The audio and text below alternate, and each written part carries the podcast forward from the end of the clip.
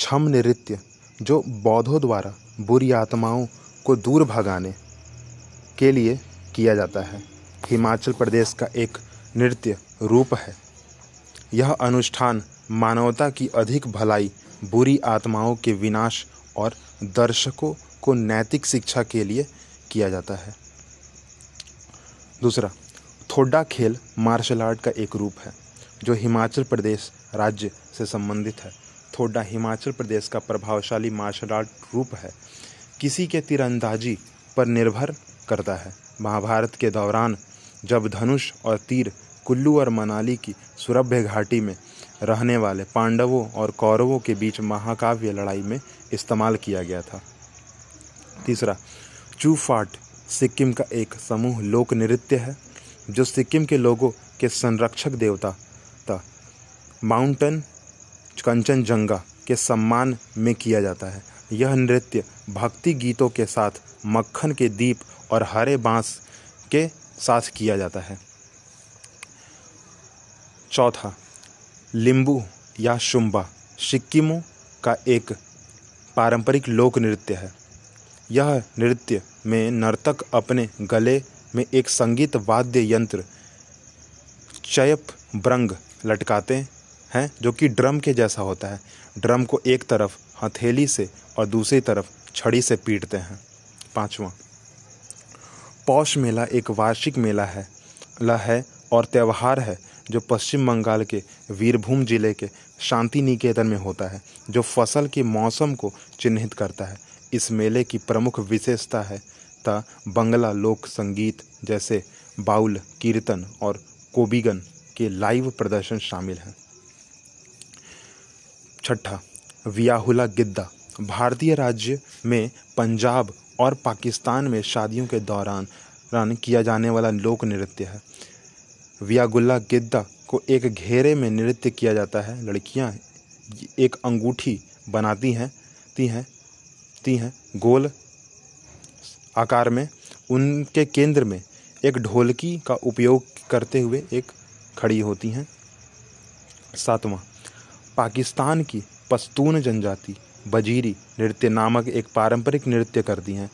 वजीरिस्तान पाकिस्तान के संघ प्रशासित जनजातीय क्षेत्र का एक समूह क्षेत्र, एक बड़ा क्षेत्र है और इसकी एक विशेषता पस्तून संस्कृति है। आठवां, कांडियन नृत्य श्रीलंका का लोक नृत्य है।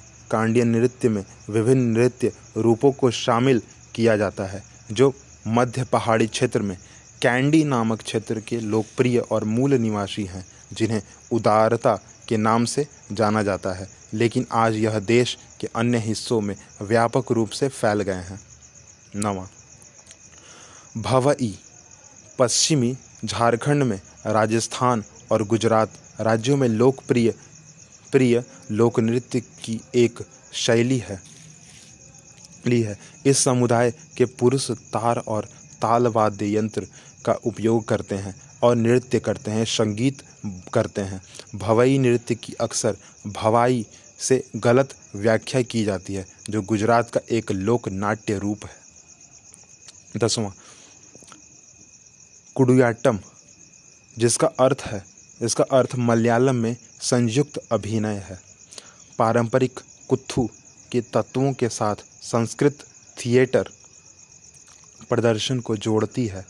यह पारंपरिक रूप से कुथुम्बलम के नाम से जानी जाती है है। मंदिर थिएटरों में किया जाता है।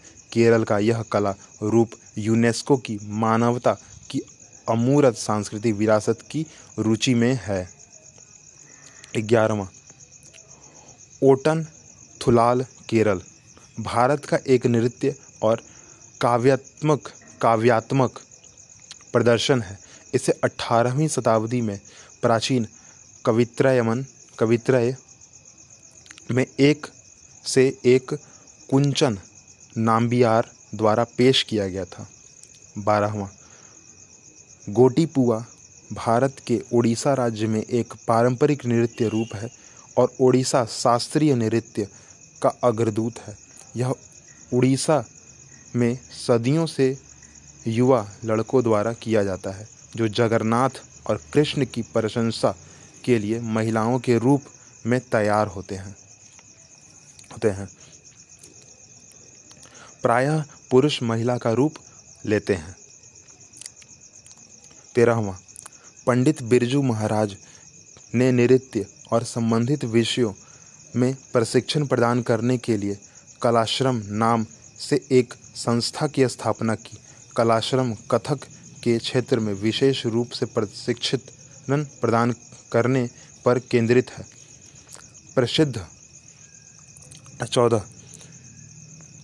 चेमन चेमन चेरी कुनही रमन नायर कथकली की कला में एक अनुभवी हैं। भारत सरकार ने उन्हें 2017 में चौथे सर्व सर्वोच्च नागरिकता सम्मान पद्मश्री से सम्मानित किया था। पंद्रहवा। झिझिया बिहार क्षेत्र का प्रसिद्ध सांस्कृतिक नृत्य यह ज़्यादातर दशहरे की अवधि के दौरान किया जाता है। महिलाएँ अपने सिर पर मिट्टी की से बनी लालटेन को संतुलित करती हैं और नृत्य करती हैं। संगीत के साथ। सोलह। डोलू कुनीथा कर्नाटक में लोक नृत्य प्रदर्शन का एक प्रमुख रूप है। डोलू, कुनीथा को जोरदार ड्रम, बिट्स, त्वरित गति और श्रिकनाइज समूह संचारणों की विशेषता है। इसके साथ गाया जाता है। होता है। सत्रह, झूलन राजस्थान का एक लोक नृत्य है। कुमी एक लोक नृत्य है, जो भारत में तमिलनाडु और केरल में लोकप्रिय है, जो ज़्यादातर तमिल महिलाएँ द्वारा मंडली में नृत्य किया जाता है। दप्पू नृत्य आंध्र प्रदेश का है, मारूनी पश्चिमी और पूर्वी नेपाल, सिक्किम और दार्जिलिंग का एक नेपाली नृत्य है। झूलन प्रायः यह झारखंड में एक तरह का मेला लगाया जाता है, जिसे झूलन कहते हैं हैं। विवाद भी इस बात पे रहता है। अठारहवा। नृत्य रूप, डांडिया नवरात्रि का पर्याय है। डांडिया भारतीय राज्य, जो गुजरात से उत्पन्न सामाजिक, धार्मिक, लोक नृत्य है। लोकप्रिय रूप में से नवरात्रि के त्यौहार में में किया जाता है। यह नृत्य राजस्थान के मारवाड़ी, मारवाड़ क्षेत्र में भी किया जाता है। उन्नीस, धंगर नृत्य एक प्रसिद्ध गोअन नृत्य है, जिसे धंगनर धगनर धगनर धंगर धंगर के नाम से जाना जाता है।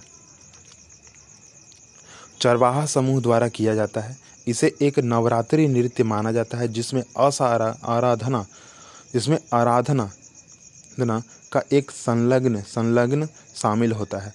पूजा और नृत्य का एक जोरदार सत्र होता है। उनके आशीर्वाद आशीर्वाद के लिए वीरादेवा और बिरूबा को खुश करने और पूजा करने के लिए किया जाता है। धंगर नृत्य को धांगरी गा, गाजा नृत्य के रूप में भी जाना जाता है। पारंपरिक मराठी पोशाक जिसे काठियावाड़ी शैली की सफ़ेद पोशाक और रंगीन रुमाल साथ पगड़ी शामिल होती है ती है। वीरादेवा और बिरूबा प्रमुख देवता हैं।